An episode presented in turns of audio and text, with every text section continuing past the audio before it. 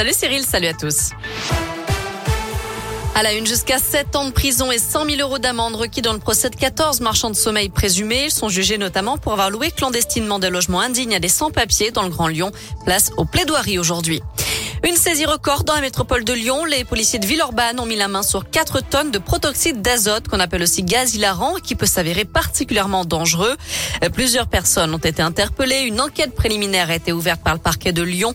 Les suspects ont été identifiés puisqu'ils trafiquaient sur Snapchat. Une violente collision ce matin en limite de l'Isère et de la Loire. Un motard a été percuté par une voiture à Saint-Alban-du-Rhône juste après le pont de Chavanais. Le pilote du deux roues âgé de 48 ans a été héliporté à l'hôpital de Saint-Etienne en urgence absolue. Quant au conducteur de la voiture, il a été choqué mais pas blessé.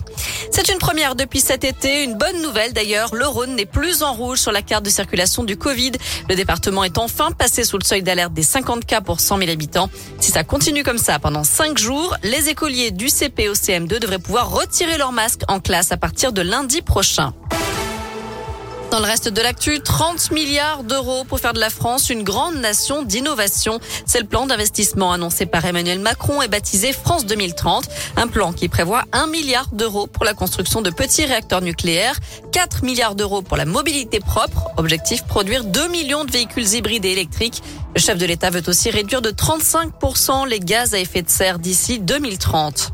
Ces propos avaient fait polémique. Le patron des évêques de France est reçu aujourd'hui au ministère de l'Intérieur.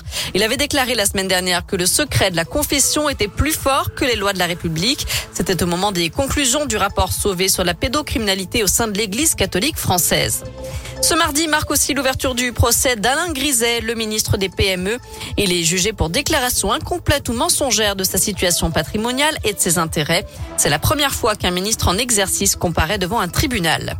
À retenir aussi la grève des ambulanciers du privé, euh, mouvement national avec un préavis reconductible à partir d'aujourd'hui. Il réclame notamment le respect des engagements du ministère de la Santé sur la réforme de l'urgence préhospitalière. 220 millions d'euros, c'est le montant de la somme qui est à gagner ce soir à l'euro million. C'est du jamais vu. Ça fait neuf tirages que personne n'a trouvé les cinq bons numéros et les deux étoiles. Et si par chance vous arrivez à remporter ce soir le jackpot, vous aurez largement de quoi vous offrir la garde-robe d'Amy Winehouse. Elle va être mise aux enchères.